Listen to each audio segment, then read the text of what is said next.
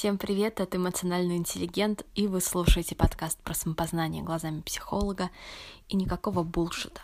И сегодня я хочу затронуть тему, которая мне кажется просто безумно актуальной для огромного количества людей, и в частности для меня. Что же это, что же это? Это синдром самозванца, ребята. Но перед тем, как приступить к делу, хочу напомнить, что если вам нравится мой подкаст, пожалуйста, оставьте ему оценку или отзыв на iTunes или на любом другом приложении, где вы его слушаете. Это очень поможет мне его развивать и делать больше и лучше для вас. Итак, что такое синдром самозванца? А, синдром самозванца это такое психологическое состояние, при котором человек свои какие-то достижения, а, успехи приписывает не самому себе, не тому, что он сделал классную работу или он просто в целом классный, а каким-то внешним обстоятельствам, тому, что ему просто повезло и спихивает это на судьбу, или то, что просто к нему кто-то доброжелательно относится, или еще что-то в этом роде. И таким образом у него появляется какое-то ощущение, что на самом деле вот в своем а, в своей жизненной ситуации настоящей он является каким-то обманщиком, потому что вроде как он получает какое-то а, какое-то незаслуженное уважение или что-то еще, а, для которого на самом деле он ничего не сделал достойного. Синдром самозванца появился не так давно, и впервые он был упомянут в 1978 году в статье э, Сюзанны Аймс и Паулины Кленс, в которой они говорили о том, что многие успешные женщины на самом деле обесценивают свои достижения и считают, что окружающие их переоценивают. И да, тут стоит отметить то, что, конечно же, этот синдром не распространяется исключительно на женщин или исключительно на успешных женщин и вообще не привязан э, к каким-либо подобным категориям, и ему подвержены огромное количество совершенно разных людей.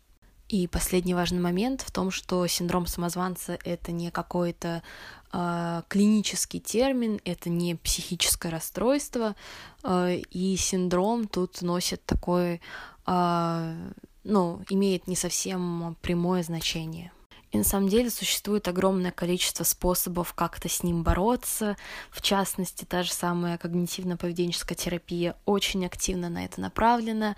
И если даже просто прогуглить что-то из серии «Как справиться или избавиться от синдрома самозванца», то а, я вас уверяю, лучше не уверяю, а сами проверьте, вы найдете огромное количество инфы на этот счет.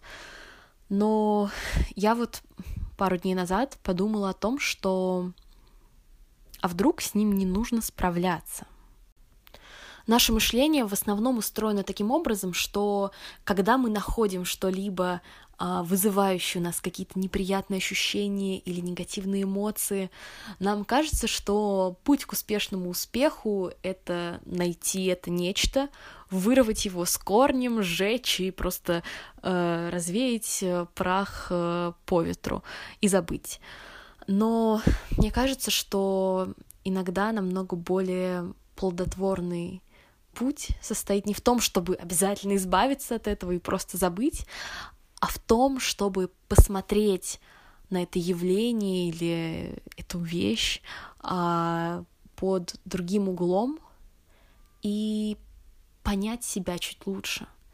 И нота Бена в том, что то, что я сейчас буду рассказывать, это не какое-то руководство к действию или инструкция, это мои личные попытки посмотреть на себя с другой стороны, на свой внутренний опыт с другой стороны, и я этим делюсь.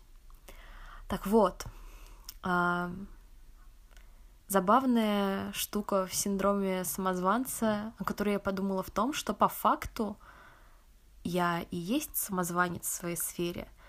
Ну, то есть, как бы я же сама себя туда позвала, я сама себя позвала в а, ведение блога, в создании подкаста, а, во всякие мои, даже в мои преподавательские штуки, как бы это всегда была моя инициатива, и ни разу это не было про то, что ко мне кто-то обратился и попросил меня что-то сделать. И вся соль в том, что когда я начинаю осознавать это свое самозванство, тот факт, что э, мой приход в какие-то сферы не был вызван тем, что эта сфера, возможно, во мне изначально нуждалась, э, вот это осознание вызывает во мне такую штуку, что я как бы отрываюсь от своих ценностей, от своих внутренних причин, почему я изначально решила туда пойти, почему я сама себя туда позвала.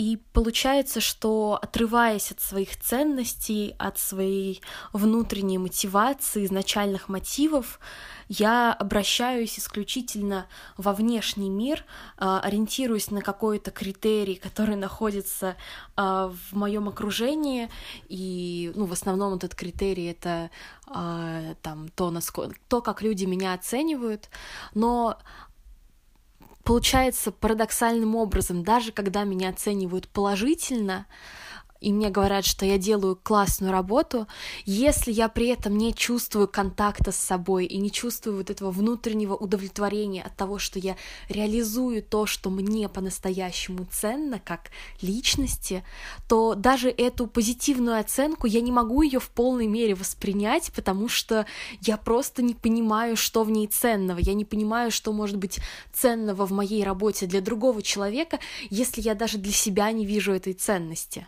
И еще также часть проблемы другая заключается в том, что этот внешний критерий, он очень хрупкий, и то есть э, даже если мы рассматриваем ситуацию, в которой оценка со стороны положительная, и ты все равно чувствуешь, что как бы ты не понимаешь, почему она может быть положительной, и ты в себе сомневаешься, но ты хотя бы продолжаешь, то когда эта оценка становится отрицательной, а так или иначе какие-то отрицательные вбросы в любом случае будут, даже если ты делаешь очень хорошее дело, то ты просто разваливаешься, потому что у тебя нет внутренней опоры в виде осознания того, почему для тебя это важно. И вот этот единственный хрупкий такой искусственный э, внешний скелет, скажем так, он тоже рушится, то ты остаешься просто каким-то моллюском без раковины и не можешь продолжать свой путь. И напротив, когда ты понимаешь, почему ты это делаешь, понимаешь, на кой черт ты тратишь столько времени и сил на все это, то даже если внешняя ситуация оказывается в какой-то период времени не совсем благоприятный для тебя, ты можешь это выдержать. Возможно, ты не будешь так быстро в это время развиваться, у тебя тоже может появиться огромное количество неуверенности, каких-то неприятных ощущений, но это абсолютно окей. Это говорит только об одном, это говорит только о том, что ты человек. Поэтому я для себя самым э, близким мне путем борьбы с синдромом самозванца э, выбрала путь в котором я не борюсь с этим синдромом и принимаю тот факт, что я самозванец, что я сама себя позвала, и при этом а, максимально проясняю и напоминаю себе о своих ценностях. Потому что в конечном итоге, что бы ты ни делал, к чему бы это ни приводило, если ты не знаешь, что для тебя это значит, зачем тебе это — то это же бессмысленно. С вами был эмоциональный интеллигент, и на сегодня это все. До скорого. С вами был эмоциональный... Да, да. Аня, научись разговаривать.